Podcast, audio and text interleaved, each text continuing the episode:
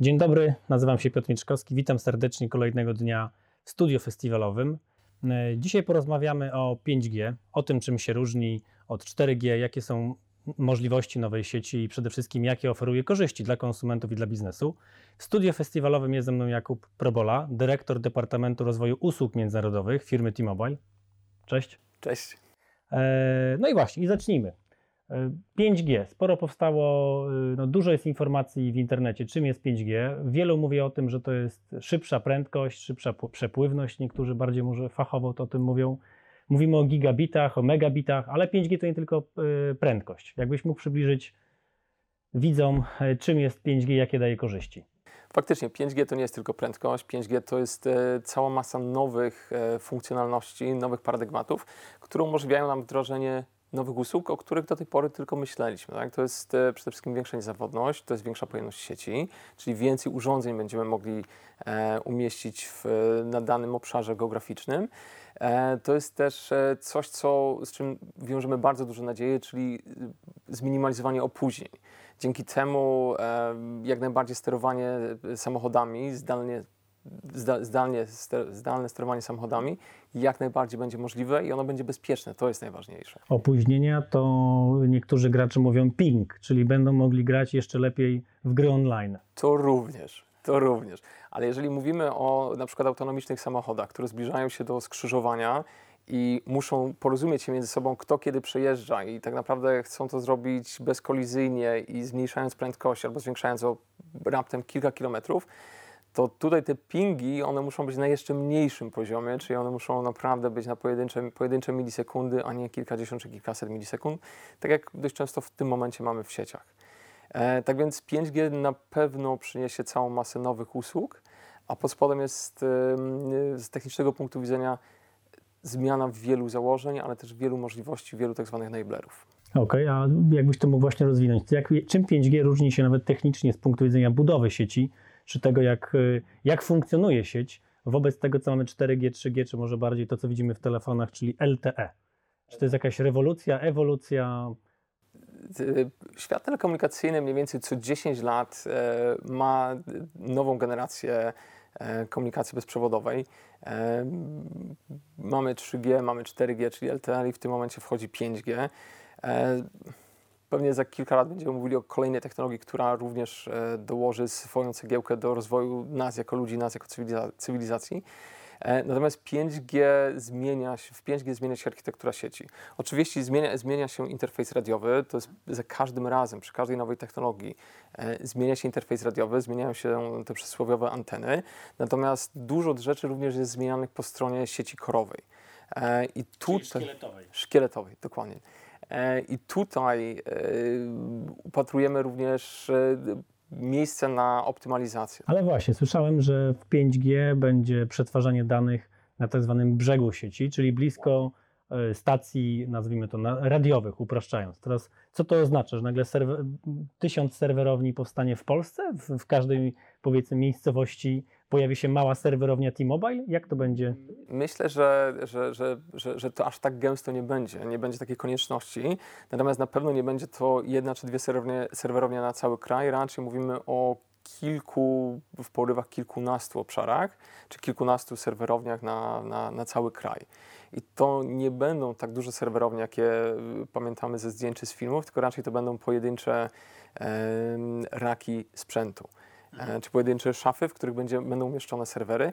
Przez to, że również e, sprzęt po stronie sieciowej czy serwerowej również przechodzi swoją ewolucję, również e, zwiększa się wydajność tego sprzętu, to teraz możemy znacznie więcej rzeczy e, umieścić na fizycznie mniejszych elementach.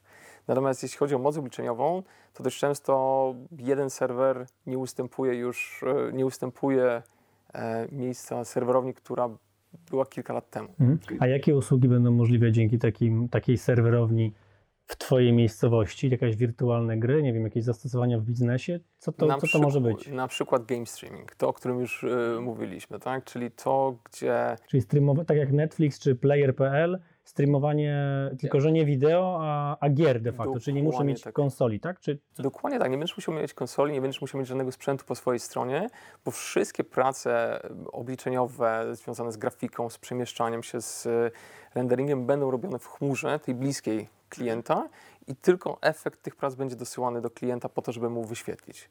no brzmi niesamowicie. Dlatego bardzo, duże, bardzo wielkie nadzieje i duże e, wiążemy z 5G i widzimy, że one zaczynają być realizowane. Tak? Pytanie jest tylko, wiesz, pytanie jest tylko takie, czy y, z punktu widzenia operatorów, ty, jak operatorzy na tym y, zarobią, bo jak myślę sobie o świecie telekomunikacji, to zawsze było raczej tak, że operator no, budował silną sieć bardzo dobrej jakości, żeby mogła przenosić ona usługi. Czasami sprzedawał te usługi, tak, czy dokładał do abonamentu. No do tej pory chyba nie kojarzę, chociaż może były jakieś przypadki sprzedaży gier na przykład. Raczej to były chyba, pamiętam, SMS-y premium, instalowanie gier z Google Play ewentualnie, prawda, tak?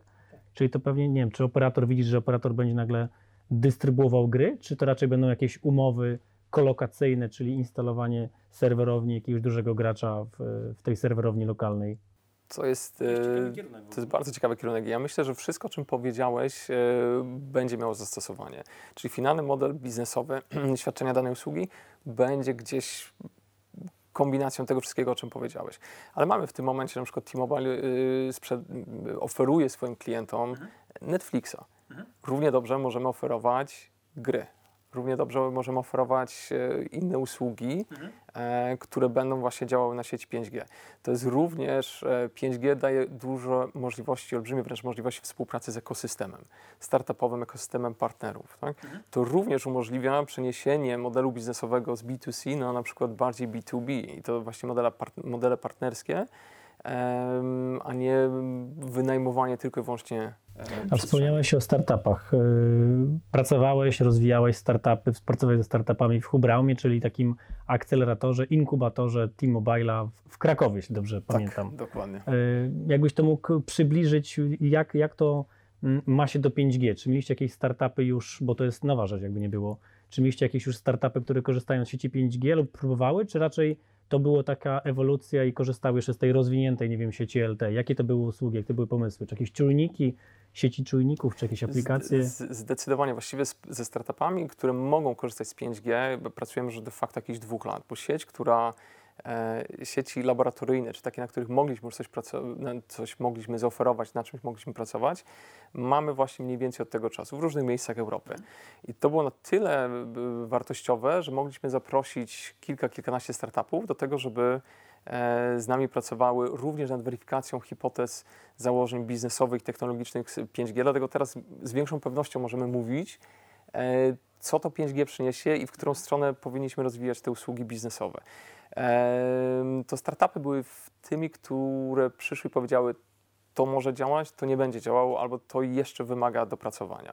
E, Jednym z większych, z większych obszarów, które były eksplorowane, czy są eksplorowane przez e, startupy, to jest e, rozszerzona rzeczywistość, e, rozszerzona, czyli AR, VR, Tak. e, popularnie również zwany XR-em. I tutaj widzimy, że tu duże możliwości się em, również będzie pojawia, po, pojawią się, już się pojawiają. E, I myślę, że dobrym przykładem są obecne rozgrywki NBA, tak, gdzie widzimy dookoła e, hali czy dookoła boiska, m, że tak powiem, teleprezens tak, kibiców. E, natomiast y, tego, usług, te, tego typu usługi również są przed nami, one są, one są blisko już. Ale właśnie, jak mówisz blisko, masz na myśli 2 lata, 5 lat, 10 lat, mniej więcej nawet, Zdecydowanie mówimy o dwóch latach. o dwóch latach. No jestem ciekaw, czy tutaj nasza warszawska Legia, czy, czy inny stadion e, zamontuje takie rozwiązania. Czy będzie wirtualna żyleta? może będzie bezpieczniejsza. tak. Ja, ja myślę, że znaczy głęboko wierzę w to, że dwa lata to jest taki termin realny, żeby dane usługi się już upowszechniły i żeby była również odpowiednia penetracja urządzeń po, stronach, po stronie klienta. Właśnie, wspomniałeś właśnie o urządzeniach. Jak to dzisiaj wygląda z tymi urządzeniami? Czy są już jakieś telefony, czy są jakieś czujniki, czy są jakieś rozwiązania, które mają już 5G? Czy klient może je kupić? Y, Jak najbardziej. Są terminale, czy są telefony, które, które są w ofercie. E, Jest to Samsung na przykład, jest to Motorola, Lenovo. E, Huawei tych chyba jest jeszcze. Huawei również jest jak Też. I najbardziej. chyba Xiaomi jeszcze. Jest Xiaomi, dokładnie. E, Spodziewamy się również kolejnych terminali e, czy kolejnych producentów, którzy za chwilę dołączą do tego grona wspierających 5G. E, Natomiast też będą pojawiały się okulary czy gogle VR-owe, AR-owe, które będą miały wbudowane w sobie e, 5G. To również będą za chwilę samochody mniej lub bardziej autonomiczne, to również będą różnego rodzaju e, wózki e, przemysłowe, ale również wózki na przykład dostarczające em, zakupy. Tego mamy startup Starship. a, w, a właśnie, właśnie wspomniałeś o ciekawym kierunku, czyli fabryki. Co to zmieni w takim przemyśle 5G? 5G dla przemysłu również wniesie bardzo dużą, e, dużą wartość i dużą, w pewnym momencie nawet powiedziałbym, rewolucję. 5G umożliwia zainstalowanie czegoś, co nazywamy sieciami kampusowymi, czyli wydzielonej sieci, która dedykowana jest dla danego klienta czy dla danego obszaru geograficznego. E, Dzięki temu właśnie wszystkim w, w właściwościom 5G połączonymi z e, Edge'em, czyli z, tym, z, tą, z mocą obliczeniową na krawędzi sieci, może doprowadzić do tego, że w danej fabryce będzie coraz mniej kabli i dzięki temu przestrojenie fabryki będzie dużo mniej kosztowne i będzie dużo szybsze. E, Kolejna rzecz to z dużym większym bezpieczeństwem będziemy mogli puścić te wózki autonomiczne, które mogą być znacznie tańsze, gdyż e, cała masa y, logiki będzie wyniesiona, czy moc obliczeniowa będzie wyniesiona z robota, będzie postawiona na chmurze. E, To są również kwestie bezpieczeństwa, e, zarówno jeśli chodzi o informacje, ale również takie bezpieczeństwo fizyczne, e, gdyż na bieżąco będziemy mogli kontrolować, czy dany człowiek, wizyt, pracownik nie wszedł w strefę, gdzie może na przykład stracić rękę dzięki szybko działającemu ramieniu robota. Mhm. Także sieci kampusowe dla przemysłu, e, dla również uniwersytetów, również No właśnie, jak, jak kampus, to mi się Tak. kojarzy z, z uczelnią, więc pewnie też studenci skorzystają, a właściwie pewnie akademiki staną się też. jakimiś zaawansowanymi centrami rozwoju usług i, i może też y, AI, AI VR, o którym I jak wspomniałeś. najbardziej, jak najbardziej. Również e, duże e, możliwości widzimy przed sztuczną inteligencją. Również ta sztuczna inteligencja może być umieszczona na brzegu sieci po to, żeby nie obciążać naszych e, telefonów. Także jak najbardziej studenci są bardzo mile widziani ze swoimi pomysłami, ze swoimi zdolnościami. Jeżeli jest jakiś pomysł, zapraszam do kontaktu. Bardzo chętnie. To porozmawiamy o tym IoT. Y, Co nowego wnosi y, IoT, 5G do IoT? Y, Jakie są nowe możliwości? Rozmawialiśmy wcześniej o tym, że pewnie bateria może dłużej trzymać, 5-10 lat, więc może sieć sensorów będzie dłużej trzymała. Rozmawialiśmy też o tym, że mm, może być też tak, że w końcu może będę mógł zaparkować e, e, w mieście i wybrać sobie poprzez aplikację miejsce parkingowe. Czy tu już są jakieś wdrożenia, czy, czy 5G dopiero to zmieni?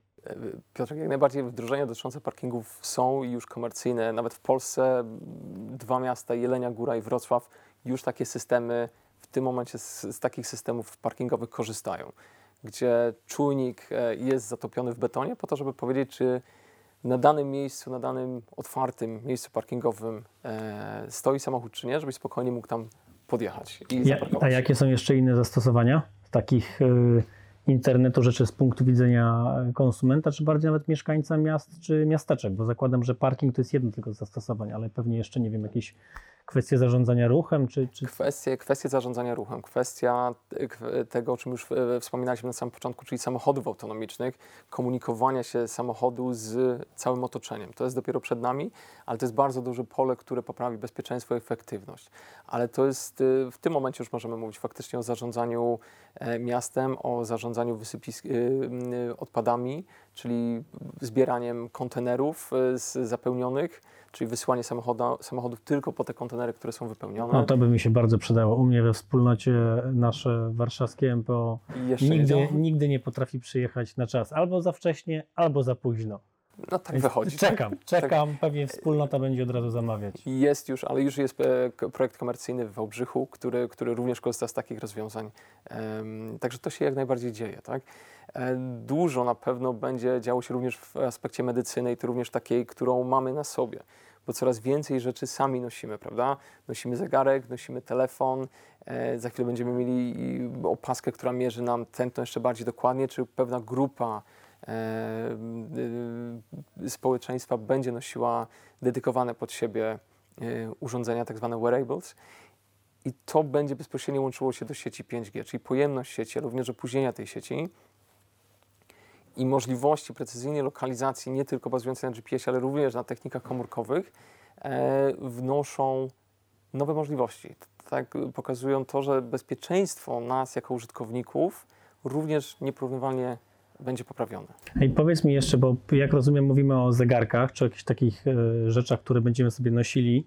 Mm, e, Też słyszałem, że pojawia się nowa karta, karta wirtualna. T-Mobile wprowadził ją chyba na razie tylko dla klientów dużych, biznesowych. Pewnie pojawi się zaraz oferta dla klientów detalicznych, indywidualnych. Jak to wygląda w zakresie, mm, czy, czy tutaj to trzeba czekać na 5G, czy to jest kwestia niezależna? Yy, Mówimy o eSIM-ie.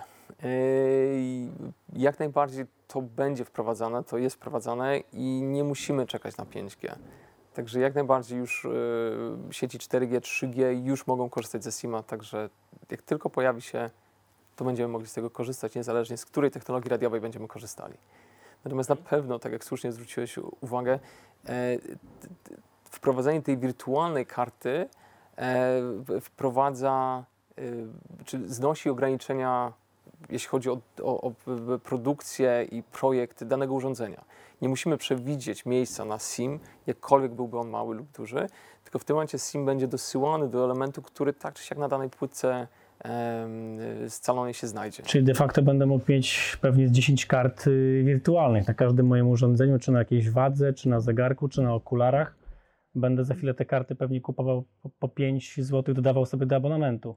E, Może tak być. Co do ceny nie będę się odnosił, natomiast jak najbardziej kierunek jest słuszny. Czyli każde z takich urządzeń docelowo może mieć e, tego wirtualnego SIM-a, i dzięki temu takie urządzenia będą łączyły się bezpośrednio do, e, do chmury, do sieci, zwiększając bezpieczeństwo, będąc niezależnym od WLANa, od zagłuszania na przykład WLANa, które mamy dość często w domach. Także na pewno czujemy poprawę jakości, również u siebie w domu, również w pracy, czy w korzystaniu z urządzeń, które na chwilę obecną nie do końca zawsze są podłączone. Natomiast No dzisiaj, dzisiaj jest tak, że więcej. korzystamy najczęściej z Bluetootha. Ten Bluetooth musi być podpięty do smartfona, do jakiegoś innego urządzenia. Ale tu rozumiem, jest taka rewolucja, że biegacze w szczególności, no osoby tak naprawdę uprawiające sport, nie będą już tak. Mamy, mamy mobilne prawo jazdy, tak można powiedzieć, czy, czy też dowód, który mamy w smartfonie. Możemy już płacić zegarkiem, więc de facto za chwilę pewnie, a może już, e, możemy dzwonić z zegarka i pewnie za chwilę będziemy jeszcze cały dodatkową elektronikę, która będzie mierzyła na nasze jakieś funkcje, funkcje życiowe i nam pomagała. dokładnie tak, dokładnie tego się spodziewamy. E, Spodziewamy się również w ten sam sposób podłączenia e, urządzeń inteligentnych w domu czy w naszym otoczeniu. Czyli nie tylko na nas, ale również dookoła nas. Super. E, moim i Państwa gościem dzisiaj w studiu festiwalowym był Jakub Probola, e, dyrektor Departamentu Rozwoju Usług Międzynarodowych z firmy T-Mobile. Dziękuję bardzo. Dzięki. Dzięki.